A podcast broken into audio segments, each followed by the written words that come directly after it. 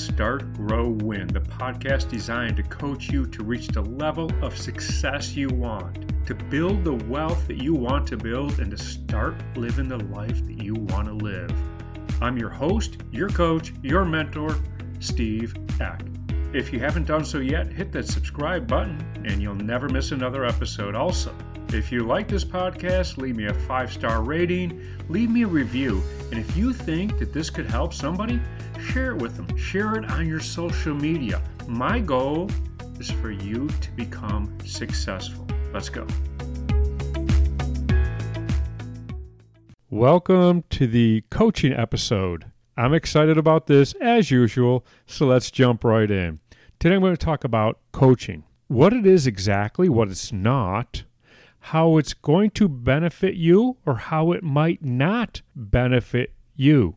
We want to find the right fit for you to get coaching. So let me break it all down for you. First, there's different kinds of coaches. There's life coaches, mindset coaches. There are uh, wealth coaches, of course, business coaches, all sorts. If you had to categorize what kind of coach I am, because I really never put it into a category, I would have to say maybe success, success coach, goal-setting coach, something like that. I normally work with people in business, people who are entrepreneurs is who I usually work with. If you're working the nine to five job, you're a career nine to five person, I'm probably not the person for you, although you should still listen to this podcast, still attend all the things I do, because what I do is beneficial for everybody. I look at goal setting and how to achieve goals to become successful. So you can have goals without being an entrepreneur, but typically I work with entrepreneurs because I focus more on business.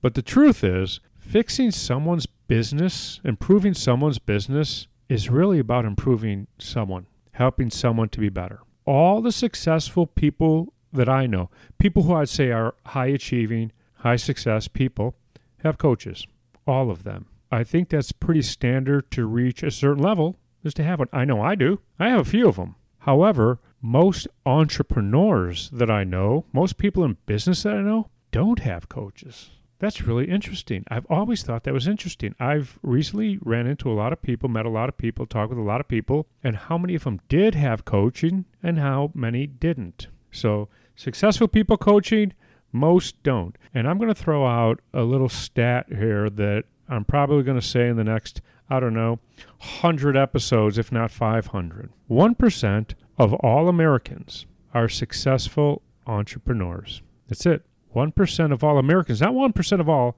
entrepreneurs, one percent of all Americans out of three hundred fifty million Americans, one percent are successful entrepreneurs. And you're like, hey, Steve, but at least ten to fifteen percent of Americans are entrepreneurs. How come only one percent is successful? And I'm going to break it down right here. twenty percent of all businesses. So an entrepreneur is somebody that goes into business. twenty percent of all businesses in America fail the first year. They're out of business. I would definitely say that's not success. Almost eighty percent of all entrepreneurs in business will confess that they are stagnant. You know, they're flatlined, they're stuck, you know, they're not growing. And that's almost eighty percent. Again, that's not success. Leaves about one percent. So it's funny that the people I know who are growing, who are successful, have coaches. A lot of people I know aren't. So right away, I'm going to say you need a coach. But now coaching, which coach is right for you? How is coaching right for you? And there's different styles of coaching. Let's start with that. There's different styles of coaching, but it really all comes down to two different approaches or a combination of, of both. It's usually, you know, a large portion of this, small portion of that, or a large portion of that, small portion of this. And what it comes down to, it's either more finite or linear coaching or more residual infinite coaching is what it comes down to. And I'm going to tell you what those are right now. Now, why people hesitate to hire a coach often is money. You know, I'm just going to tell you flat out, coaching's not cheap, and that's the biggest fear. I'm going to pay for it, and it's not going to be worth it. That's a very finite, linear mentality. That's that one-to-one approach. I pay for one coaching session. They've coached me this far. And if I want to go further, I buy another coaching session and I go further. It's one to one. It's, it's very measurable.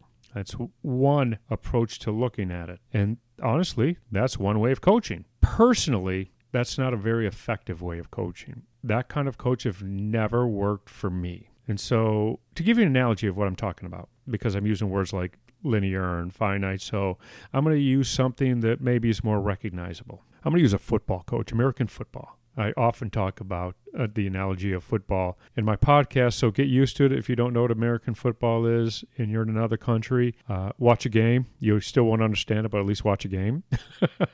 So say you pay the coach to call a play, and the coach calls the play, and you take the ball and you gain yardage. Excellent. And then you hire the coach, you pay them again to call another play, and they call another play for you, and you execute that play, and again, you gain yardage. That's fantastic. But you do see the problem there, right? You're only hiring this coach to gain more yardage. Is gaining more yardage your goal? It's a good thing, yes. You're moving forward, but isn't the goal to score touchdowns? Isn't the goal to win games? So let's look at that same football analogy in a different way, the more residual, the more infinite. You hire a coach. They don't call the play right away. They teach you how to be the quarterback. They teach you how to throw a football, you know, in that perfect spiral. They, they coach you to when to throw the football, where to throw the football, and to whom to throw the football.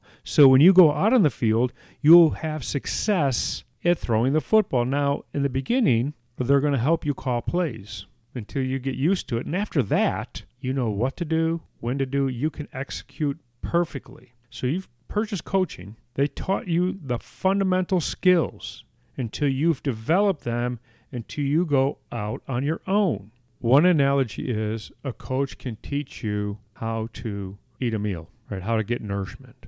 The infinite way of coaching is showing you how to go out there and hunt. You'll never go hungry again. So that's an analogy. Now, if you're not American and you or even if you are and you don't watch football, don't understand it, here's the analogy that I've used a lot over the last week. If I swing a hammer and I only make money every time I swing the hammer, bang, bang, bang, the only way that I'm going to earn more money is to hit it more.